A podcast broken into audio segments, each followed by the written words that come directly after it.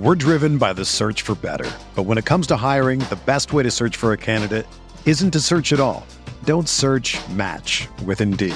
Indeed is your matching and hiring platform with over 350 million global monthly visitors, according to Indeed data, and a matching engine that helps you find quality candidates fast. Ditch the busy work. Use Indeed for scheduling, screening, and messaging so you can connect with candidates faster. Leveraging over 140 million qualifications and preferences every day, Indeed's matching engine is constantly learning from your preferences, so the more you use Indeed, the better it gets. Join more than 3.5 million businesses worldwide that use Indeed to hire great talent fast. And listeners of this show will get a $75 sponsored job credit to get your jobs more visibility at Indeed.com slash BlueWire. Just go to Indeed.com slash BlueWire right now and support our show by saying that you heard about Indeed on this podcast.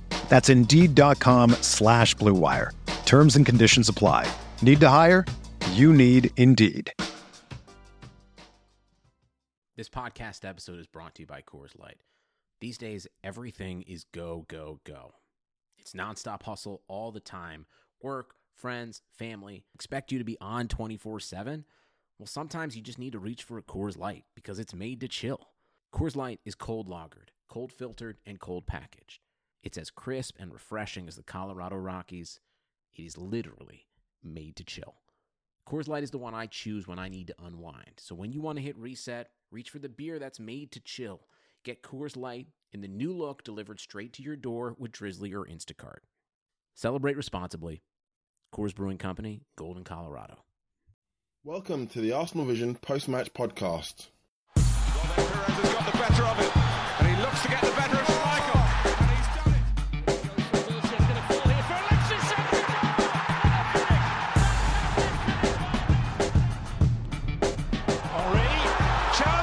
and welcome to the Arsenal Vision post-match podcast. This is Mean Lean from arsenalvision.co.uk.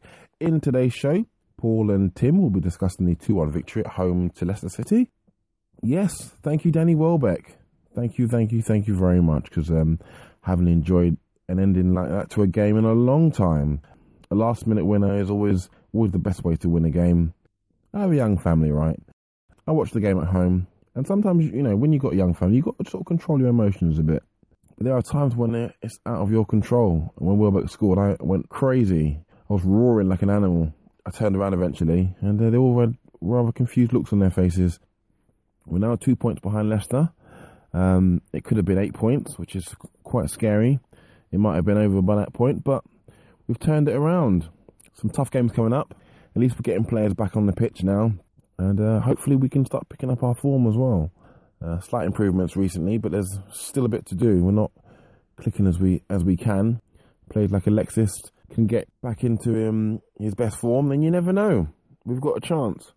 So let me hand you over to the guys, and I'll be back after the whole City match. Welcome to the Arsenal Vision podcast. Today it's just me and Timmy. Timmy! And uh, Elliot and James aren't available. James is busy being James. And Elliot, well, Elliot has his reasons something about a hotel room in Miami, poor internet connection. But I think we all know the real reason he's not on the pod today. So, with little further ado, on with the pod. Welcome, Tim. Thank you. I'm not sure what to make of that. I think I say that before every game, but in th- this game in particular, I really don't know what to make of it. But um, your boy Danny, you seem pretty Yeah. seem to get quite of enjoyment out of of Danny. I think you had the you caught, picked up on that shrug of the shoulders. they gave. Uh, I only found out about the uh, him getting a card because of uh, your tweet on that. So did you see Yeah. it live or you Yeah, saw it on the internet? Yeah, yeah, no, I saw it live because um, I I sit right next to the centre circle, so like when they're all walking back, you know, I have I have a great view of everything. It's all kind of down below me. So yes, I saw I saw it in real time. It was just absolutely classic. I mean, this is a guy. well, I think I'm right in saying we've gone past the. Um, there's been like a an, an amnesty on the five yellow card thing now. I think I'm right in saying that. So you need ten yellow cards for a suspension. So basically, Danny Welbeck, not only are you not going to get sent off when you've just been booked in the 94th minute but he needs another nine yellow cards in the last 12 games for that to have any effect whatsoever. So even if that was going through his mind at the time, I just loved, I just loved the. Did you ever see that Friends episode where um, the the Joey doesn't share food um, episode, and um, he's, he's going on a date with this girl, and she keeps trying to nick some of his food, and he's you know won't have it. and then there's a scene at the end where she walks off and leaves her dessert, and he eats it, and she comes back and he just says, "I'm not even sorry," and it just it just looked exactly like that. It was just, I I really really don't care. It was just a classic reaction. Um, Really, he should have booked like Yeah. five or six Yeah, yeah, yeah. players. yeah, he could have Not just easily. the one. And and you know Ramsey had already been booked, and he went in there. Um, Yeah, so you know it, he could have been red carded. it, it could well have been as well. I mean, it, I think it just exposes what a stupid rule it is, really. Um, but It is, yeah. But there you go. Um, but it, it, was, it was absolutely fantastic, and um, I I really really I've been thinking, you know, the last few days, I can't remember a goal at the Emirates like that. I really really can't. There've been some, you know, some big ones, some important ones, some brilliant ones, and the rest of it. I can't remember going that mad over any goal um, that we scored in that stadium. The only one I could search for really was um, Henry against Manchester United, similar sort of time in the game. But we weren't really going for anything that season, so it was nice in isolation, but it didn't feel like it had a wider meaning. Whereas this, you know, hopefully this will. Obviously, we don't know yet, but it, it kind of felt like it, you know. Um, and even when Yeah. when Özil, when Mesut was spotting up the free kick, John, who I sit with, he just said to me, "Whole season on this free kick," which um, you know I, I, I feel was a little bit overstating the case, but it wasn't far off. Um, and you know it was it was Yeah. just absolutely. I, I just can't remember leaping up and down quite like that in, for any goal at the Emirates. Um, it, it really felt it felt huge, and um, I think there was a lot that went into it as well. There's some frustration with you know some of Leicester's tactics. Um, you know, I, I, I thought there was quite a lot of kind of rotational fouling and things like that, but but, but stuff that, that good teams do that perhaps we don't sometimes. Um, Yeah. although that said, you know, like I was saying, I get a really good view of when the players go back to centre afterwards. and Ramsey had the ball under his arm and he just launched it into into our half. Um, and the re- and the referee didn't spot it for ages. Um, and then like Monreal sheepishly had to go and like go and retrieve it under the steely gaze of the referee, and you know rolled it very very gently to the centre circle. So you know there, there was a, a you know perhaps a little bit of finally a little bit of kind of quite welcome. Professionalism. Exactly, Yeah. exactly, and you know Well, uh, and I know I know that's one of your favorite topics, and it kind of occurred to me in this game. Uh, we saw with Alexis appealing for that yellow card, and Yeah. then Giroud violently. Yeah. You know, I wonder if as this season gets from the, you know, good performances, trying to get the team to where it is, to the last 10 or so games trying to close this thing out, if we don't see a whole level of competitiveness yeah, and professionalism, that we have the luxury, or at least in our own minds, of not indulging in for for the the first two thirds of the season. Um, You know, they played yesterday, or not yesterday, but they played against Leicester like their lives depended on it. And Yeah. in a football sense, maybe they did. Not to be too dramatic, but you know, we also discussed uh, must-win games, and you said every game's a must-win game, and I kind of agree with that yeah, but some some are must winnier than others, Yeah, and this was an abs. I, I think we might have made rationales for why a draw would have been a bad result, but not lethal. But it probably was lethal, especially after Spurs. Somehow that Spurs result was a big result too, yeah. and it's it just you you look back on this weekend, and if we just got a draw against Leicester. Uh, it feels like it would have been curtains to me. Yeah, yeah. If if we'd have drawn this, then you're looking at the game, particularly at White Hart Lane, in a couple of weeks, and then you're saying that's a, a must win. Um, whereas Yeah. now, I mean, depending on how the next result, the next two results go before that, because a lot can change. But now you're looking at it and thinking, well, yeah, a, you know, a draw wouldn't be wouldn't be too bad. Wouldn't be there. terrible. No, exactly. We could we could live with that. Um, you know, if the table looks similar to what it does now. Um, yeah. Whereas otherwise, you'd be putting yourself under massive pressure to to have Yeah. to go and win that. And um, yeah, yeah, there was there was a real sense in the stadium when that that went in. I, I think we all knew it how significant um, that that was, and I think you're right. I, you know, I, I was thinking to myself in the last couple of minutes, you know, well, a draw, uh, you know, with five points behind Leicester, I still think, and I know I, I've been saying this for a few months, like everyone else, I, I still don't think that Leicester would quite have the stones to see this out, um, and I stand to be proven wrong, of course, but I think they've already proved me pretty massively wrong anyway. Yeah. Um, but They were bloody good, weren't they? they, they were like, you know, they worked. So, uh, like I, I thought, I think you're right. I, I thought Arsenal played very well. Oh, it was a very good performance. Yeah. all the way through. I thought we looked really up for it.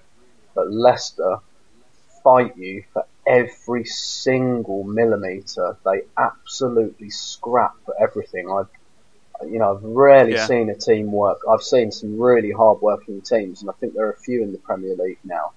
Um, there are a few very fit teams, um, but that, I mean, they were absolutely tooth and nail for every single second and every single ball. And, you know, if we'd have been anywhere below our kind of physical, you know, if we hadn't been up to it physically, we'd have been really, really punished. And, you know, the, the red card really was, was the only Yeah. thing that separated the teams physically. Um, certainly, because the first half, I, I thought, you know, we were pretty much on top, but without really getting in behind them too often. Although their line Yeah. looked quite high in the first half, and I started to wonder to myself, well, maybe was Theo a better selection than Giroud here? But Mm. uh, the, the way the game ended up turning out, Giroud was the absolute perfect selection, really, and they dropped deeper. Yeah. And it, you know, it was. Uh, I, I thought overall, I thought it was a fantastic game. I thought it was very, very worthy of the billing. Um, you know, two very, very good teams, really, really fighting. Um, whereas often these games, you know, Yeah. like um, I think of like Chelsea Man U games from the last five six years, and they're, they're just unbelievably dull. Um, whereas this Yeah. was this was a real blood and thunder. It was a cracker. It was a yeah, Yeah. yeah even from the neutral point of view, and as much as you know, I on one hand I didn't enjoy Leicester's some of Leicester's tactics. I'll say you know they weren't they weren't completely you know beyond the pale, but I thought there was quite a bit of gamesmanship in there. But then there's a part of me that thinks, well, that's possibly like a very small part of the reason why they're up there with the big boys now because they're playing with the gloves off, um, and that's that's you know how many times have we spoken about that on this podcast? That's that's what the big boys Yeah. do. They play with the gloves off. Um, And interestingly, for once, it was their undoing, the rotational fouling, because you can say Simpson, you know, he was it was a soft red. A lot of people have said that. But it's the flip coin of rotational fouling. I, I think, interestingly as well, you know, we talk about all the play up in Alexis's corner. Uh, I joked about moving the midfield there from the last game. Yeah. But maybe one of the benefits, one of the accidental benefits was they rotationally fouled in the one area over uh, five or six minutes. So it was the same guys who picked up the fouls. If if we'd been moving it around the pitch more than that, it might have been the right back, then the left back, then the midfielder. But we had, you know, so much shit going through the left hand side kind of showed up the Yeah. rotational fouling mentality, and they got caught out. Maybe the referee didn't quite realize before he made up his mind that, that it was a yellow, which it was, Yeah. that it was the same, you know. I- I, I personally he wouldn't did. be very good. Yeah, I don't think I'd be very good at remembering who I'd already booked. no, no, Um, so I'd be a classic. Oh shit! I didn't. I just book you. Oh fuck. Oh well. Yeah, all right. It's a red. Yeah, yeah, yeah. And, Yeah. And and on your point, you know about Alexis, um, again because I'm I'm planning to write about that this this week. I, I looked up some of the, the passing combos, top three um, in the game, not Yeah. just Arsenal. Ramsey to Alexis, Monreal to Alexis, Özil to Alexis. top three passing combos. Top three from the Bournemouth game: Özil to Alexis, Monreal to Alexis, Alexis to Özil. Top three Yep. from Southampton: Özil to Alexis, Monreal to Alexis. I mean, you're seeing a theme here, aren't you? Really? Yeah. Um, And, I, and if I remember right, the fourth uh, combination might be r- like Ramsey to Monreal or it's Monreal to forth, which- Ramsey. yeah. which is basically the same thing. Yeah. You know, he uh, Alexis has sucked them into his corner, and when they don't pass to him, they pass to each other.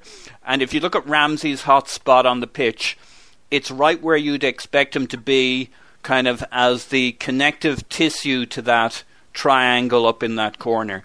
So, kind of fascinating. But you, you touch on selection. So, Yeah. the, I'd done my 11 man pick before the game. I think th- my major difference was Oxlade Chamberlain.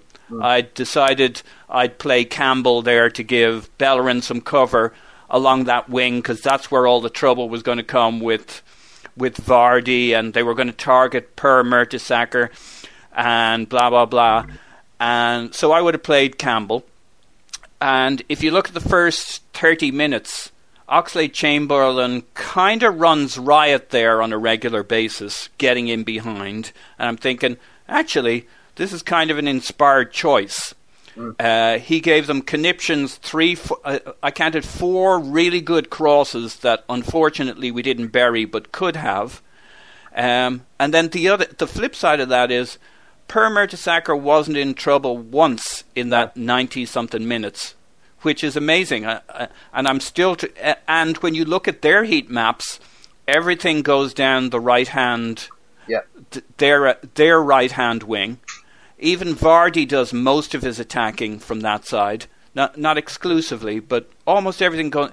Do, what was your reading on a the selection, especially looking from from that point, standpoint, and b that you know of all the fullbacks to target, I understand Mahrez kind of has that Alexis attraction to him, but Monreal got the attention, and I, I thought he had a really good game apart from the the two almost penalties, but hmm. I think that's what those two players do to you. Yeah. Kind of talk us through.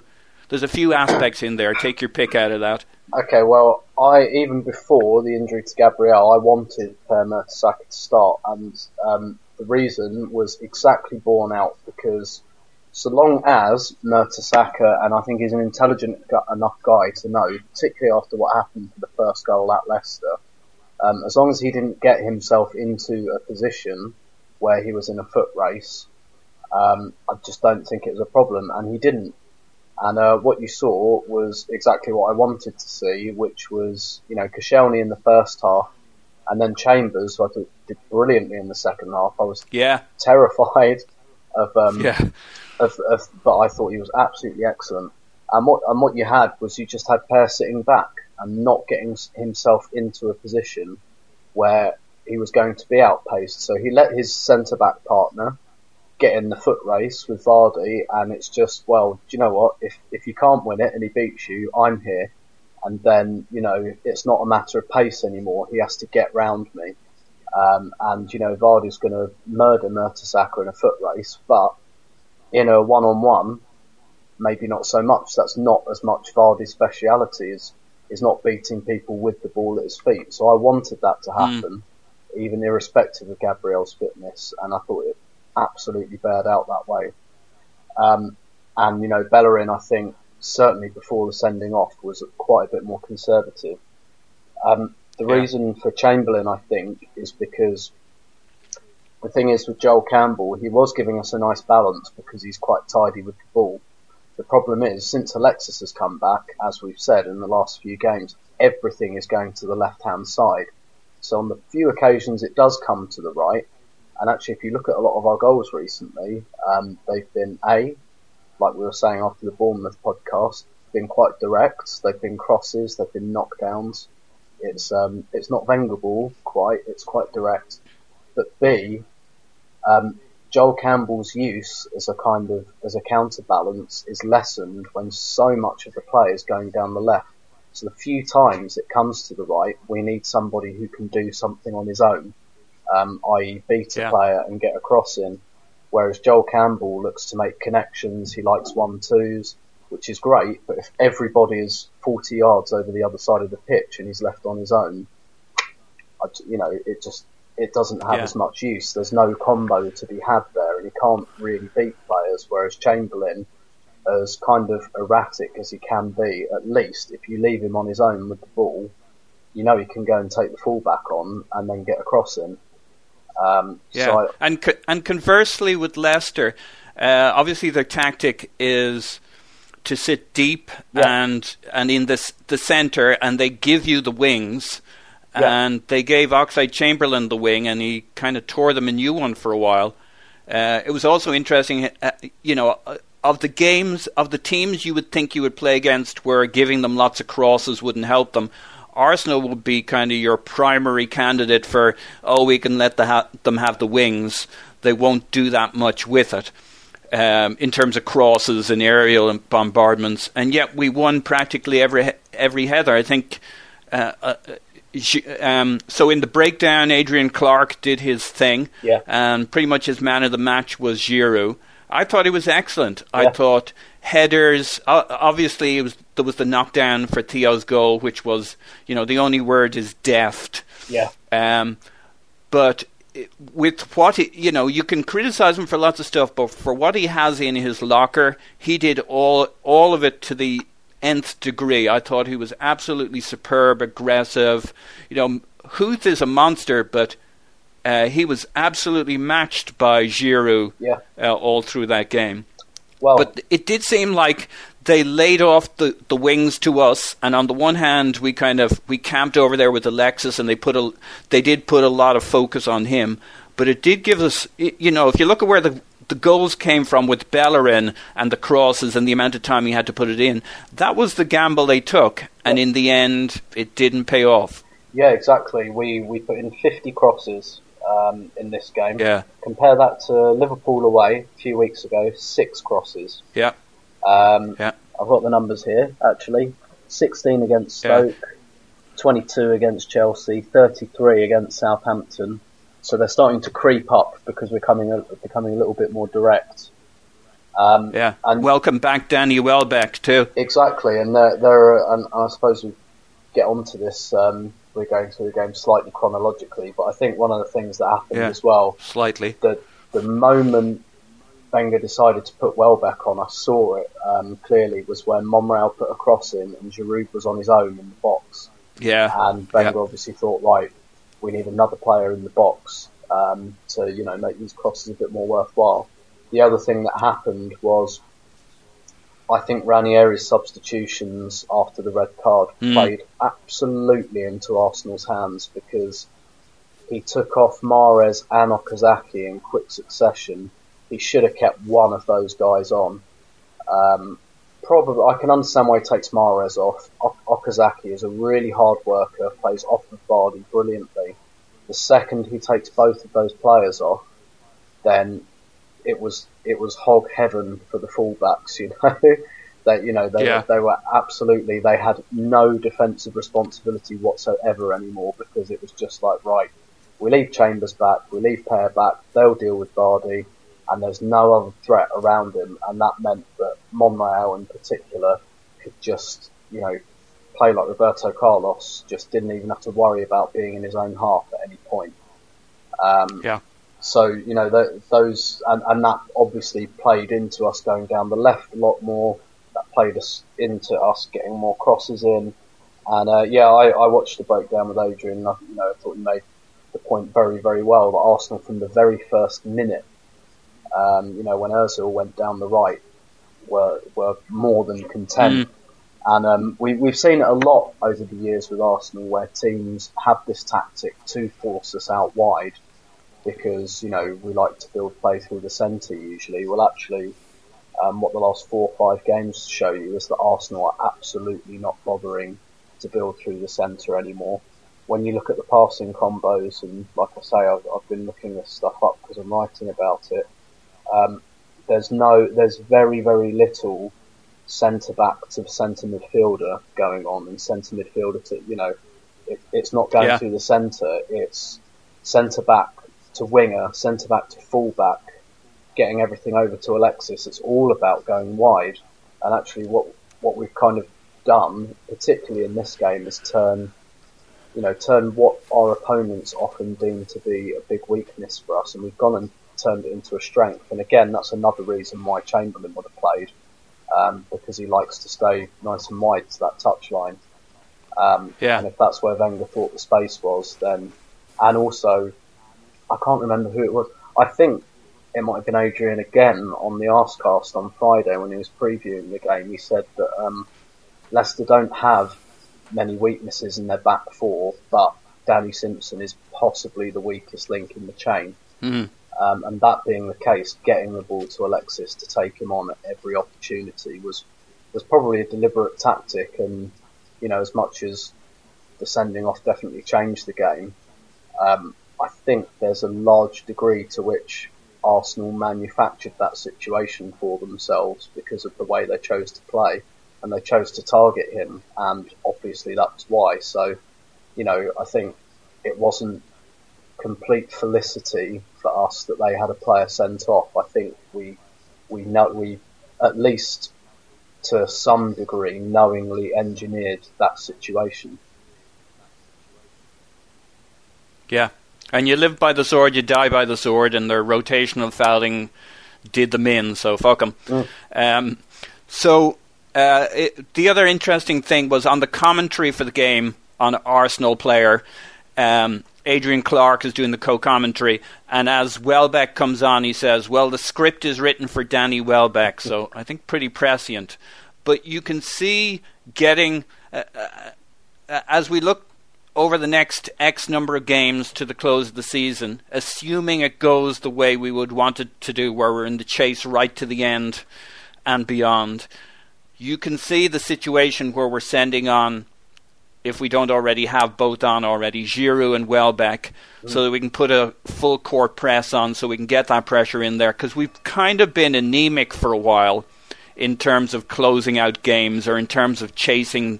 In fact, we've seen games where we've looked good for 10 or 15 or 20 minutes chasing it in the second half, but then just run out of puff. And here was a game in which we brought on two subs, both scored, Yeah. both completely different options. But man, does your bench change in a space of a week or two when you look down there.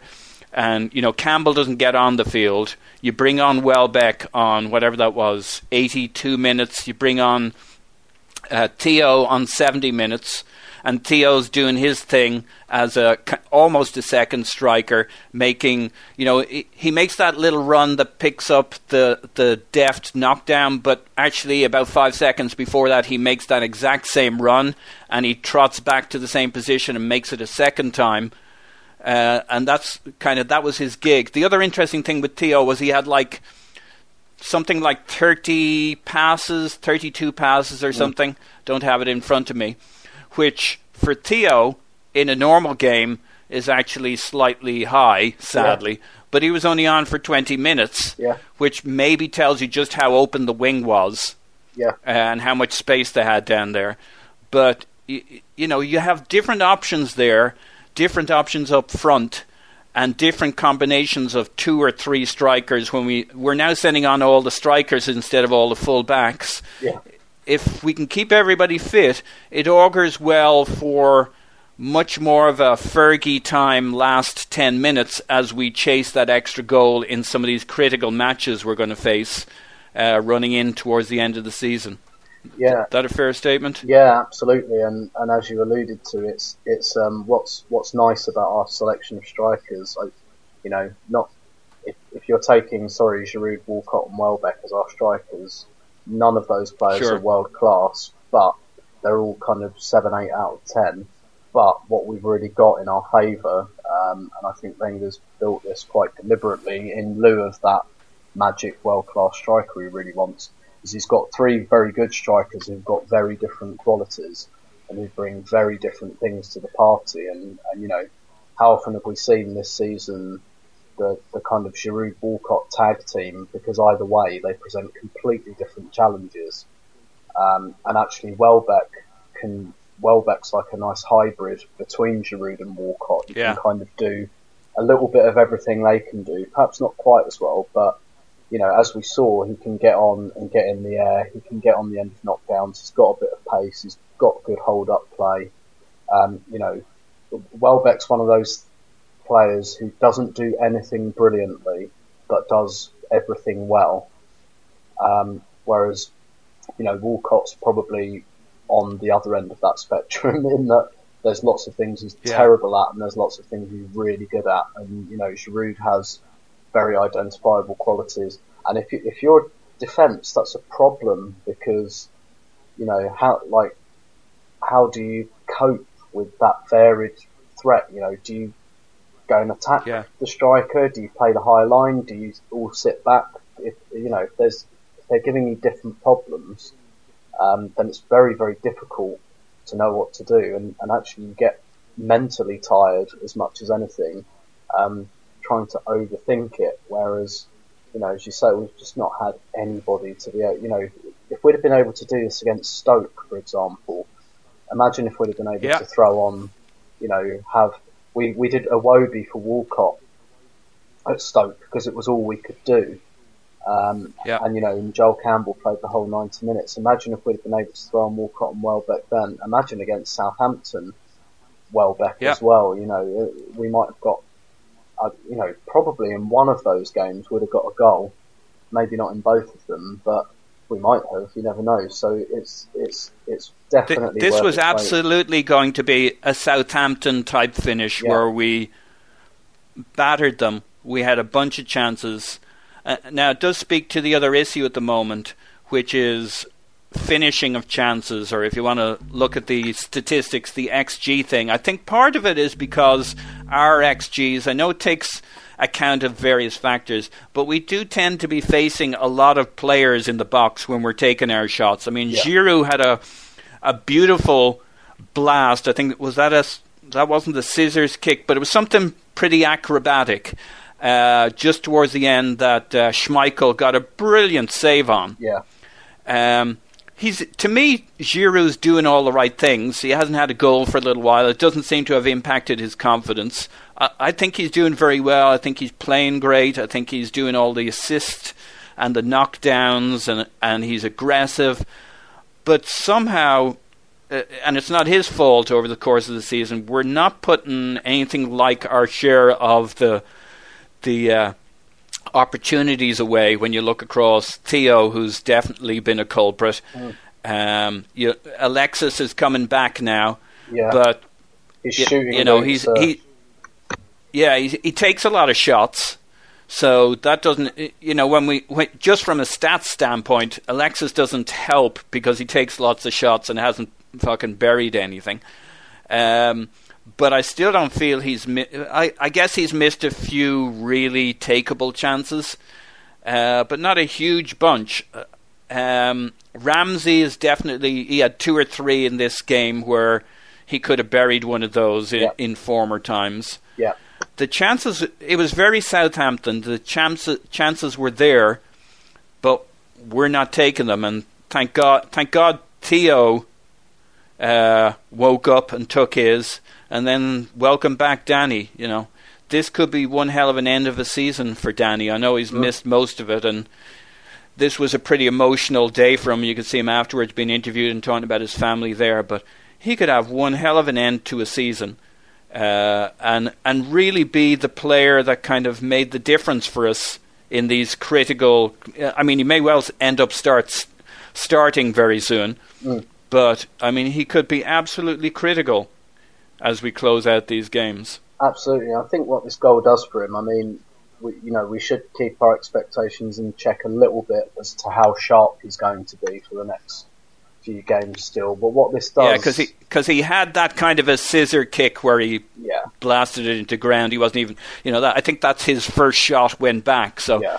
like you say, a lot of rustiness there. yeah, and that's that's going to continue um, for you know at least a few games. But what this does is it kind of relaxes him back into things, so that if you know, I think he'll probably start against Hull on Saturday, and then after that, I'd mm. expect another three or four sub appearances before we think of starting him again. And what this does is it just relaxes him back into things, and and actually goals like this they buy you a little bit of goodwill.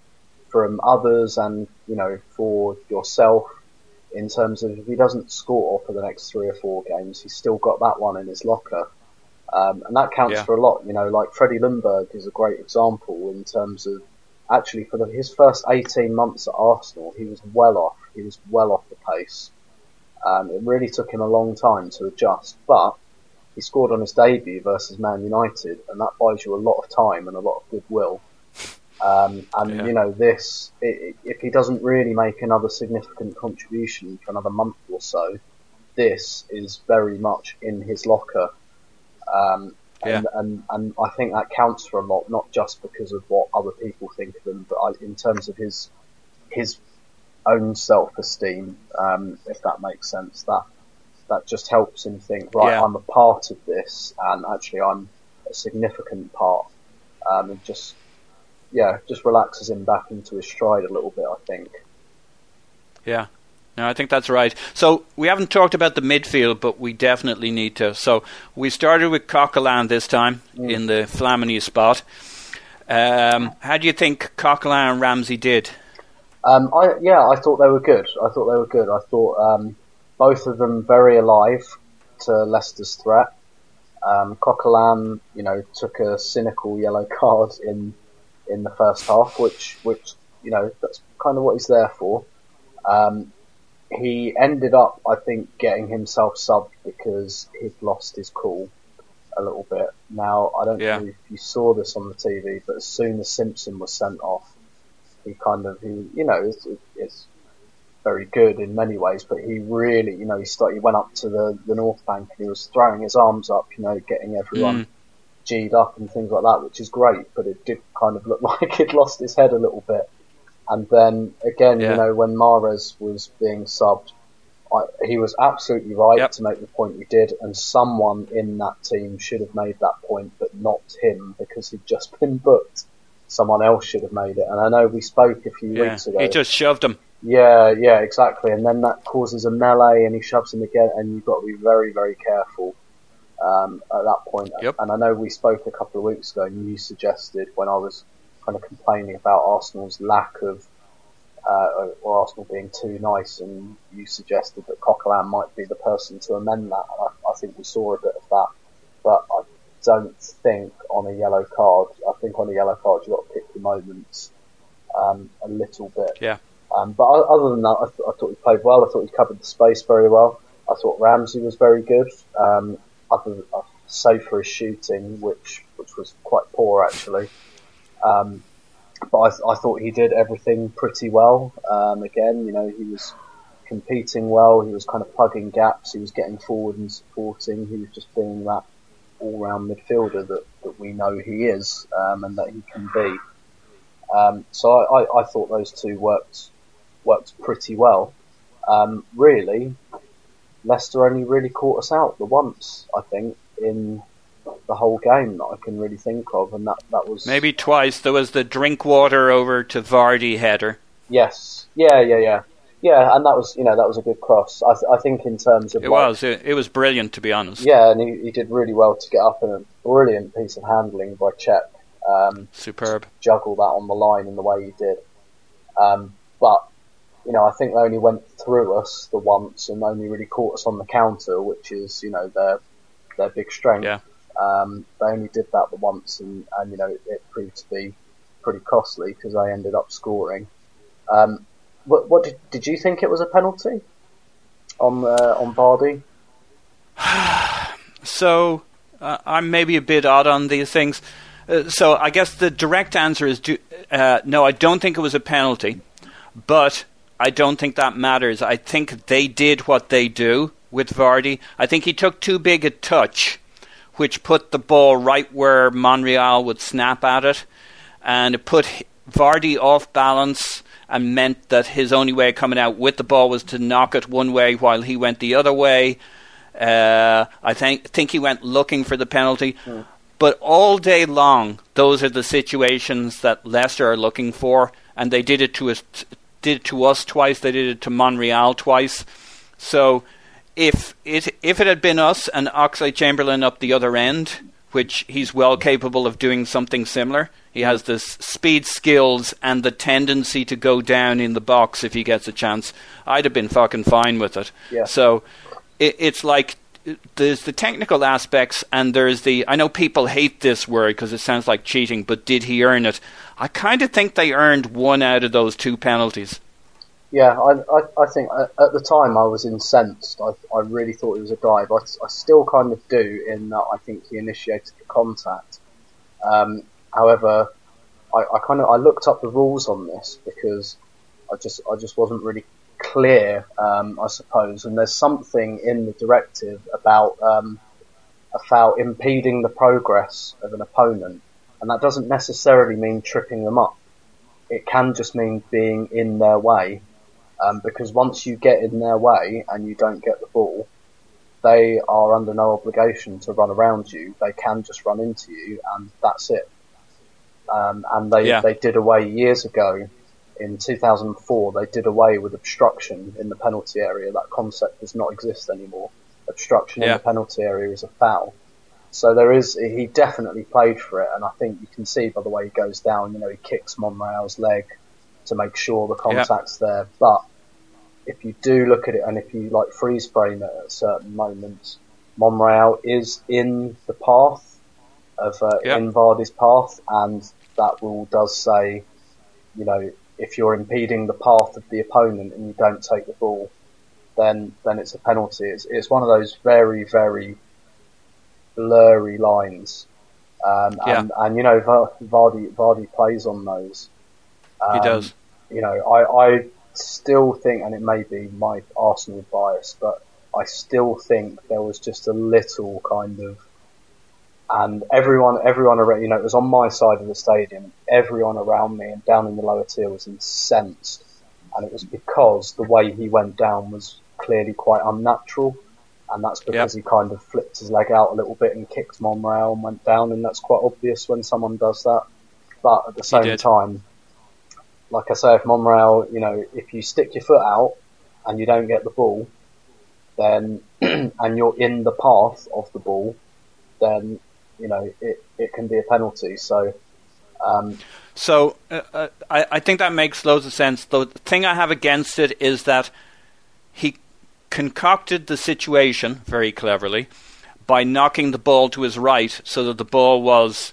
Now you can debate what's in your path or not, but this whole thing only worked because he knocked it so he knocked it too far ahead, and to stop Monreal getting the ball, he knocked it straight right while he's now off balance, so he's tumbling forward. So uh, it's just one of those. I don't know how you split it, but I do know that these are the kinds of you know they've got more penalties than anybody else in the league because they do this. This is what they do. They, they get your fullback tied in a knot. Mahrez did it to Monreal, and probably the only reason it wasn't a penalty the second time with Mahrez is because Mo- uh, Monreal saw it coming from just having been through this and literally turned his back and ran away from him. Yeah, and so so at the end of the day it's kind of there's the technical aspects and there's the given the way football is played. Did they play for this and get it and succeed? And you've got to say this was what they were looking for tying Monreal in a knot. And and they pulled it off so i don't know yeah, yeah. uh, it, Adrian Clarke seemed to be fine with it as a penalty. Uh, other people who I respect seem to think it wasn't. Other people are undecided, and I think that kind of tells you it's it's it's not an exact science. This No. penalty shit, and, It's, and then um, you got the rest. The you got what you saw at, at full speed and what you saw at replay, and then Mm. you know it's um, I don't know how the referee knows. That, and I mean, that's the thing, and this is um, one of the things, I think, one of the fundamental things that people misunderstand about um, refereeing decisions. And I, I always dislike that. Oh, but where's the consistency? If, if you Yeah. actually sit and read the rules, most of it's down to interpretation, and um, Yep. this this and so therefore is subjective. Um, and this is this is one of those ones because you know the rules are. If you look at the language, it's fairly vague in most most uh, instances. And again, on this one, you know, for for some people, Monreal is impeding the path to the ball and therefore it's a foul to other people. Vardy's just run into him and fall, fallen over, and different referees will see that differently, and that's the reason there's no consistency because there's not supposed to be really. So Yeah. um, yeah, it's it's one of those things. Um, sometimes you'll get them, sometimes you won't. Um, and Arsenal don't get a lot of penalties because No, I don't think we look for those situations. Yeah. No, agreed. But All right, so we're we're agreed that it was definitely a foul on Özil in the build-up. oh yeah, Yeah. yeah, yeah. Yeah, Um, I guess my feeling on those things, personally, the way I deal with them is I look at them as separate incidences. Yeah. Otherwise, I feel robbed and aggrieved, and it upsets me, and I can't sleep at night. 'Cause- Yeah. Yeah. But uh, Bobby McMahon did an, a good piece in Forbes.com on sliding doors, and he mentions, you know, he starts from that moment, the foul by Wes Morgan, I think it was, on Özil and it, just a series of these sliding door moments through the game. This game was 97 different games, depending on the outcome of all sorts of different moments. Yeah. More, more so, I think, than other games. I mean, it changed utterly after the red card, but it also changed after the penalty. But it changed just before that when Wes Morgan uh, wasn't penalised, and then Leicester do what Leicester do, which is they pounce on those crumbs, Yeah. played it brilliantly through our midfield. I mean, how often does Koscielny miss a tackle that Yeah. badly? yeah, Which tells you how how lightning they are as they play through midfield. I mean, credit to Leicester. yeah, They're going to continue doing this, I think, all season. But maybe we gave other teams the blueprint to how for how to beat them, which is they have two tall centre backs. Everybody else is a midget. yeah, Fucking aerial bombard the shit out of them. yeah, Um, if you have what it takes, use those wings. I mean, they live and die by the sword with regard to the wings too. They they want you to play into those wings because now you've pulled your full backs forward and they hit you on the counter as they kind of did with us. Um, Monreal gets pulled into. He's very unlucky actually because he he actually gets into midfield and intercepts that ball quite strongly yeah, but some fucker heads it back uh, up the wing or up up to midfield and then through the wing.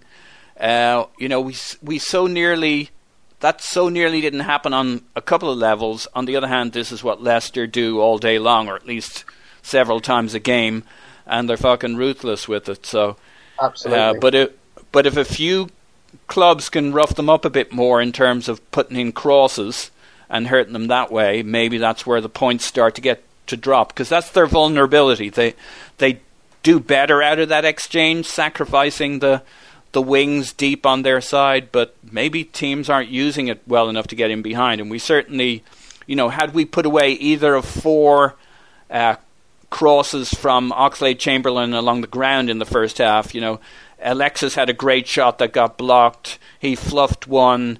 Uh, he got it to Giroud at the near post, but Giroud was well marked. And then there was the one where Ox got in there and cut it across, but should have shot. That was in the first two minutes. Um, there's space to be had there, and we should have taken it. But so uh, we talked about the midfield, but the what was your take on Özil? Um, did he have a great game? Did he have a terrible game? Did he have a terrible game with four or five brilliant moments? Uh, was it just the fact that they condensed the middle so much that his fruitful starting in the middle and moving out to the right? I mean, there's a great uh, photo uh, doing the rounds on Twitter of Özil standing with the ball facing their packed centre in front of their defence where there's no way round it or through it, so he chips it over it. I think it's the one where uh, Giroud puts the ball in the back of the net and he's offside by the blink of an eye. Yes, by an ar- by a yard, but in reality, in terms of timing, by the blink of an eye. And he probably had three or four of those balls over the top um, during the game. And was it just they they locked him out of the middle, and that's why he didn't look so good? It seemed like they were pouncing on him as if they expected him to do that thing where he dallies on the ball and buys himself time, and they said, "Fuck it, you're not getting any time."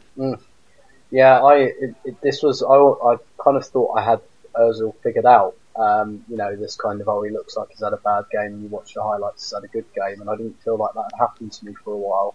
Uh, th- that definitely happened to me here because Um, at, at the time in the stadium, I thought I thought it was poor. I really did. I Yeah. thought, um, and I think a lot of that is a symptom of. Um, I used to say this about Szczęsny when people had a problem with Szczęsny's distribution. Szczęsny's distribution was really good. It's just he took a risk, but he'd usually get it right. But because he'd make, he was calmer than everyone in the stadium, and everyone would shit Yeah. themselves. But he'd get it right. They'd go, "What are you doing? What are you doing?" But he'd get Yeah, it no, I, I'm absolutely hundred right. percent with you on this. And I so never they- understood the level of meltdown on Szczęsny's distribution. I'm like, Yeah. he he's no worse than anybody else, and and often better. So anyway, Yeah, he used to go and pick out the fullback, and everyone go, "What are you doing? What are you doing?" But he'd get it right. But because everyone got stressed, it's almost like a like a mental Yeah. trick that they think he lost the ball, but he didn't. It's just they got stressed. And I kind of think this happens with Özil because what I I kept saying to myself during the game is that I kept just seeing him get hassled off the ball, and I was just thinking, you know, because the thing is with Özil, no matter what's happening, he's playing his way, and that's the end of it. yep, Um, and you know, I said after the Chelsea game, I was disappointed with him because I don't think he adapted to what the game demanded. Um, and I, that's what I felt at the time in the stadium. I just thought, mate, every single time you get the ball, you've got two of their players at least, like up your arse, and you've got to be alive to that. You, you know, this has happened. You've received the ball 30, 40 times, and this has happened. You have to understand you haven't got the time to do, you know, to to kind of mess about with it. And, and actually, there was a lovely move in the first half. Uh, I remember pointing this out to the, guys I was sat with, where he did that back heel to Chamberlain next to the touchline, and we were saying that's it, one touch, because every time he had the ball and Alexis had the ball, they had two players on him at least, and that means that a teammate five or ten yards away is free um, if you've got two on you. And I kept just thinking to myself, to, to both of them, to be fair, I was thinking, if you can just find a way to touch it first time, you've got, you've definitely got a teammate free um, at close proximity. And my frustration at the time with Özil was he kept receiving the ball and then wanting three or four touches. And but then I, you know, I watched the highlights back, and again, he's just, he's just involved in everything. Um, yeah, pretty much. I, I thought he was much, much better when he got close to Alexis out wide than he was in the centre. Um, and when um, when Welbeck was shaping up to come on, you know, we were speculating who might come off because, you know, there's there's not really a, a, an No. obvious defensive option to take off. And I was, you know, said to the guys I sit with, like, I'm tempted to say that Özil should come off, but you fool. yeah, yeah, but but I never want Özil to come off, even when I don't think he's playing well. And the reason for that we saw in the 94th minute, um, effectively, because he is always capable of giving you a through ball or giving you something. And actually, he played a lot more of them than I thought. You know, that Mertesacker header, he played Yep. that one beautifully well as well. And um, The Giroud offside. I mean, it was Yeah. the blink of an eye. Yeah, he he had that over the top. You know, he had the measure of that. Yeah. That first time pass to Ramsey when you know Ramsey was in a foot race Yeah. with Schmeichel. You know, and you Yeah. look back on things like that, and you know, it's just like yeah, those those those. It feels like those were the only four or five decent things he really did in the game, but Yeah. know, they're big things and they matter. So They do. I wonder if he wasn't a bit tired though. yeah, Uh, and if he and if they didn't specifically target the fact that he dallies on the ball to to with a purpose, because he ended up losing the ball ten times, Mm. and and uh, lost possession ten times.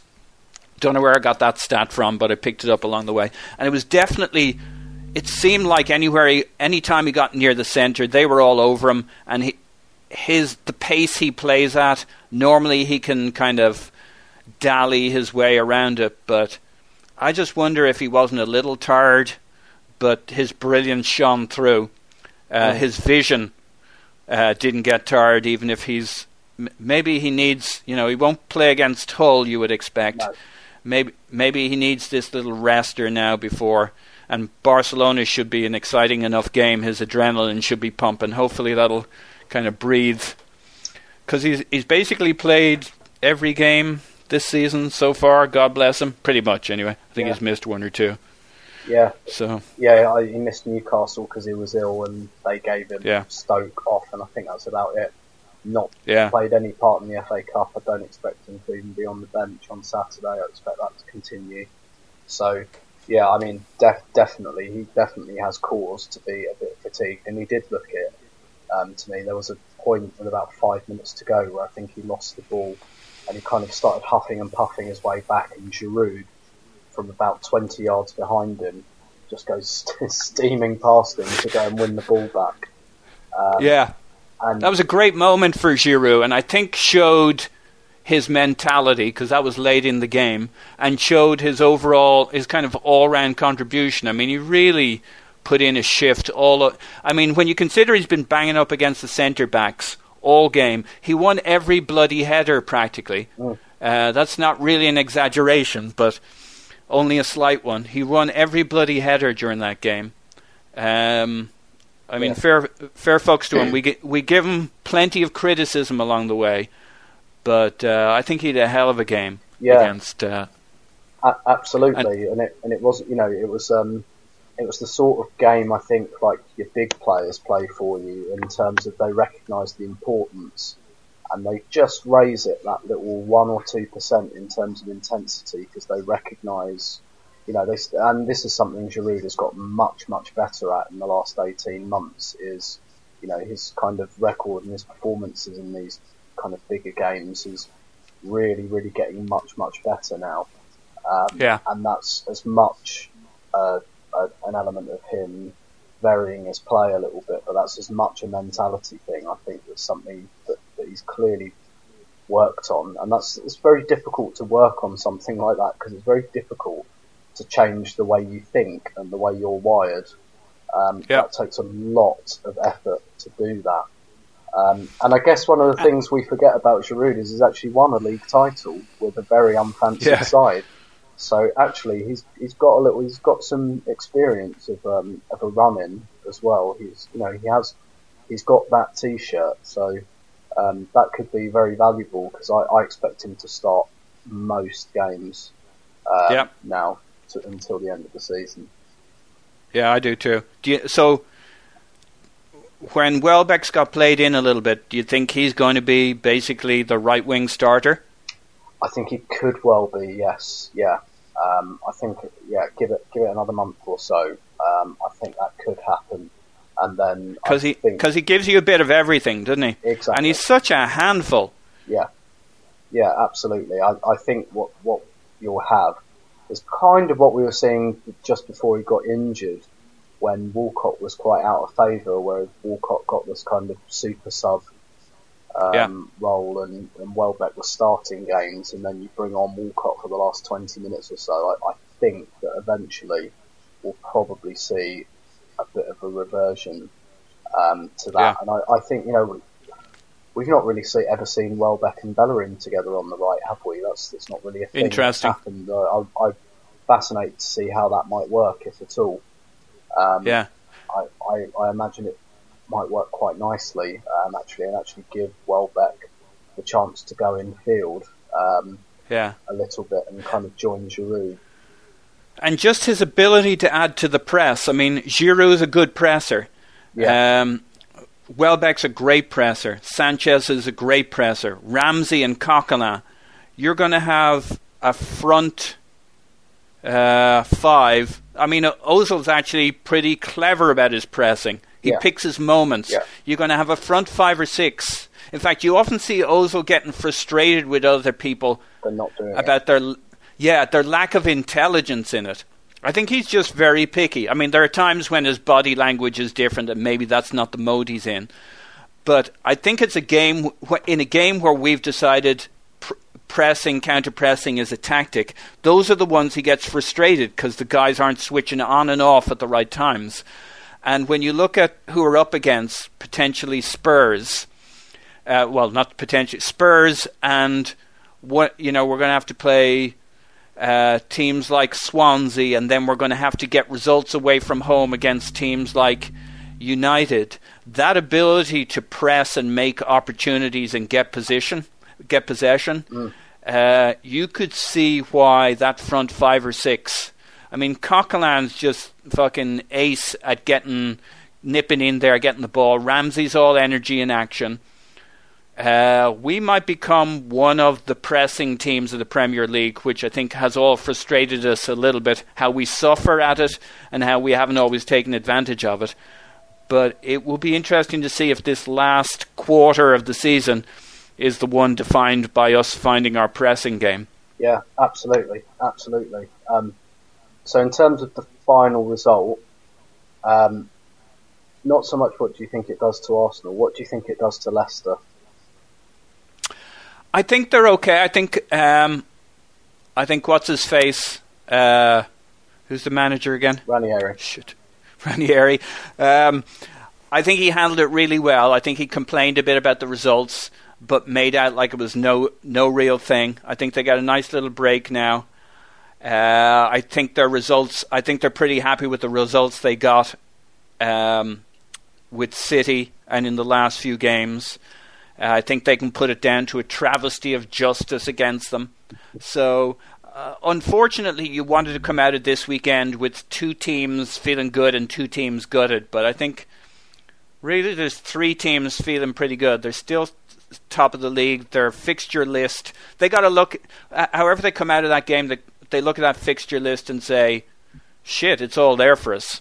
So I think they come out of it okay. I think Spurs come out with, of it with the wind in their sails, feeling fucking great. Mm. Unfortunately, I think we'll feel really good. But I, I think the thing, the real thing I ta- take out of those three teams, and the thing that makes me feel better is.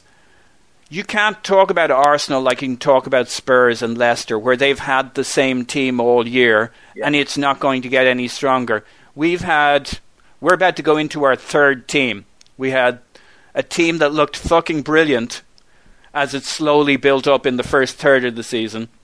One that's been holding on by its fingernails as our stats slowly drop in terms of contribution and opportunities and anything generated from midfield has just kind of gradually ground down. And now, if these guys stay fit, it's a whole new ball game. It's on, mm. baby and you know our our defense has been rock solid. I would say, given half a chance, or you know, as rock solid as a team who often plays a high line is ever going to be.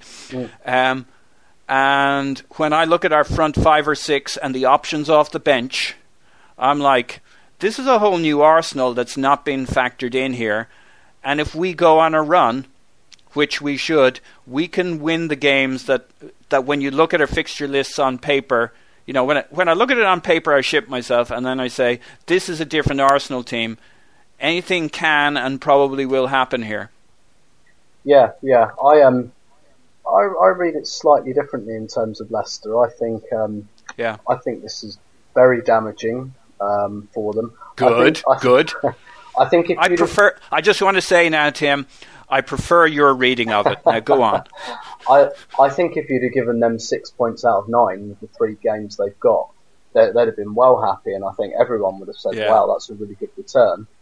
Um, but to lose it in the last minute like that, I, I think Mm. I think if we'd have just beaten them two one, I think it might have been a bit different. But I think to lose it like this is quite gutting um, Yeah. for them, and it's the first time this season they've had a real knock to the confidence. Um, Yeah. I think you know they're going to have Danny Simpson suspended, so they have to change that back four for at least a game. And you know, as you said, I think F365 pub- published something this week that was very revealing. They put you know what their approximation of the spine of each of the top four um, was and how often they played together, and they had Leicester at 24, so every single game. They had Spurs Yeah. 20, Arsenal 6, Manchester City 4, and that that's why the table looks as it does. Um, I actually think that Leicester's upcoming games, a lot of people are commenting on, you know, how quote unquote simple they look. I think it's going to be challenging for them because I think they're going to play a lot of teams who are going to concede inferiority and they're going to say, all right, you're a counter-attacking team. How about we don't Yep. attack? And you know, Leicester didn't beat Villa and they didn't beat Bournemouth over Christmas. We played like that. We sat back and just said, right, if you're going to counter-attack, we're just not even going to attack, and then you can't hurt us. I think a lot of teams will do that to them now. Spurs, I think um, Spurs, Spurs have impressed me a lot. I, this is not the flaky Tottenham of old. I think they're not reliant on individuals. They're a very, very good team. They work very hard. I think the things we've got in our favour are the fact that Europa League's coming back. They're still in the FA Cup. They've been relying on a pretty small kind of sec- section of players, and they work very, very hard. Pochettino teams don't finish seasons strongly in general. Um, I think I wanted a draw out of Spurs Man City, but failing that, Spurs win. And the reason for that is that I would still much rather chase Leicester and Spurs than I would Man City. I'll take the points cushion over Man City um, because I think if if they're taken, they're not out of the race by any means, but if they're taken away from the equation and it's us, Spurs and Leicester, we're the most experienced in that pack, and I think that counts for an awful lot. Um, I think that could really work in our favour. I mean, how many times have we chased teams like that for fourth and picked them because ultimately we've got the nous to get over the line and we've got better players, and I, I think that's still true now. Um, therefore, I would much rather chase those two than Manchester City. I'll take the points buffer over City at the moment. So Yeah. it's all going to be very close and it's all going to be very exciting. And I'm not writing any any. I- think the top four's done. I think it's going to be those four teams, which is incredible, really. Um, but I, you know, I I have more confidence of chasing those teams than I would Man City because Man City ultimately have got fabulous players and they've been there and done it. Um, Yeah. So I, I I think the title race took a big twist this weekend and certainly not an unfavourable one for us. And hopefully it's like an economies of scale effect where we're as boosted as Leicester are downtrodden because we've been looking for this for a while for, you know, a set of jump cables for our season. And Yeah. as stressful as it was, I think winning in the 94th minute is is the best way to do that. I think if we'd have just gone out and beaten them 2 0, Yeah. Leicester might have been able Belief. to. Yeah, Leicester might have been able to compartmentalise it and say, well, we had a bad day, and you know, even teams that win the league come here and lose, and it's not a big problem, and they'd have been right. And they can still say that, but I think it's different when it's in your grasp and taken away from you. And I think it's the same in the other direction as well. It's different when it looks like it's, you know, disappearing over the horizon and you haul it back in. Um, and I, I really, really hope that that's just that's a real kickstart um, for us. And, and I, you know, I think this is Leicester's. This is the first time Leicester have been really, really challenged by adversity this season, and it'll be very interesting to see how they cope with it. And in fairness to them, they've coped with every other challenge thrown their way, so they might just power on and get on with it like they have all season. But I'll be interested to see their next two or three games, see how they react. Yeah. Well, I like your theory. Uh, somehow wishing Spurs into this position feels a little bit like juggling with Je- Gelignite here. So, It is. It but uh, I, I, I guess it's it's uh, you're damned if it's them, you're damned if it's City. I still still would have preferred the draw. yeah, Uh, I think that they would have both found that somewhat deflating. Those maybe Spurs not as much, but it is what it is. At the end of the day, it's this is going to be a league that somebody has to go out and win. Yep. So the the challenge to us is the same either way. We we're either going to become the team we ought to become, or we're going to get fucked along the way anyway. So exactly. it is what it is. So we got uh, two two games coming up here, two competitions: Hull City, Barcelona, FA Cup, Champions League. We probably don't have time to discuss both in any depth. Which one of those do you want to talk about? Well, Hull's the first one. Um, Yeah, So yeah, I, I expect um, a fairly not quite a second string team, but you know some of the guys that were on the bench on Sunday. I think you know Joel Campbell, Theo Walcott, Danny Welbeck as a front three. Alex Iwobi yeah, Iwobi behind as the them. ten. Yeah, yeah, Flamini and uh, El Neni. behind them. Oh yeah, yeah, yeah. Okay, I that's think good. That's nicely balanced. Um, Yeah. And then I think back four. Well, it'd be interesting because there's there's Yeah. quite a few injuries. Chambers has to play centre back and right wing. Yeah, ex- exactly. So um, it'd be interesting to see what we do there. I can't see us taking a risk with Koscielny, whether he's past it or not. Um, it Yeah. looks like Gibbs has picked up another knock, and that would be quite unfortunate because Yeah. ideally you'd want him to play and you trust him to play. Um, Yeah. You know, Ospina will start, and then and then it's just a case of what state the other guys are in. We might have to go with Bellerin because Chambers is going to have to play centre half. So, um, Yeah. you know, he, We he- might start Per. Yeah, yeah, I, I think he He's will. been do. rested for a couple of games. Exactly, I, I think he'll definitely start. We could go completely rogue and you know play Flamini at right back or something, but I don't see that Yeah. um, from the start. So I think it will be, um, you know, not a reserve team by any means, but you know, I, I wouldn't expect to see Özil even on the bench. Maybe not Ramsey either. Um, and then you know, but other than that, have a fairly kind of strong bench. Um, you know, perhaps keep Giroud there. Um, now we've got a bit more cover for his position if anything did happen. Um, Chamberlain on the bench, you know, who knows, Alexis maybe just in case of emergency. So, you know, Yeah. really we ought to have enough to get through it, but, you know, we've got that Barcelona game and how much people will have their eye on that. Um, maybe you negate that a bit by playing a team like that who you don't expect to play against Barcelona. Um, Yeah. But it will be it'll be an interesting challenge, and like like I said um, after the Burnley game, I'd rather play a team at the bottom of the Premier League than top of the Championship um, in the FA Cup. Um, and Hull, Hull are going well; they're they're flying high, um, and so they're, Yeah. they're they're not going to be easy at all. Interesting. Good stuff. Um, so, uh, uh, you know, my uh, just hopping back to the game. My abiding moment is Özil lining up that free kick on the 94th minute. He mumbles some kind. Well, some people think it's kind of a prayer, um, but the that stone cold blood running through his veins, that perfect chip in there onto Welbeck's head to me, I hope that's our, the defining moment of our season going forward, and that's where the belief comes from going forward that we could do that when we needed to. Uh, I guess that's my that's that's what I want to take away from this game at the end of the day into the rest of the season. Hope the team does too. But Tim, really appreciate your contribution today. Great Pleasure. stuff as always. I guess we'll be talking after the Hull game. Yep. Thanks, Tim. Cheers. Bye bye. Bye bye.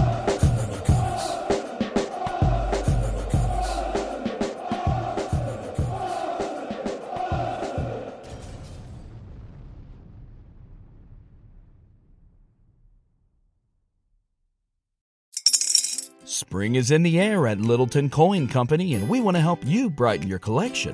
Visit us at littletoncoin.com all month long to enjoy 15% off your purchase. With a wide selection of coins, paper money, supplies, and more, Littleton Coin Company has something for every collector's taste. Use promo code SPRING at littletoncoin.com for 15% off your purchase all month long. Restrictions apply.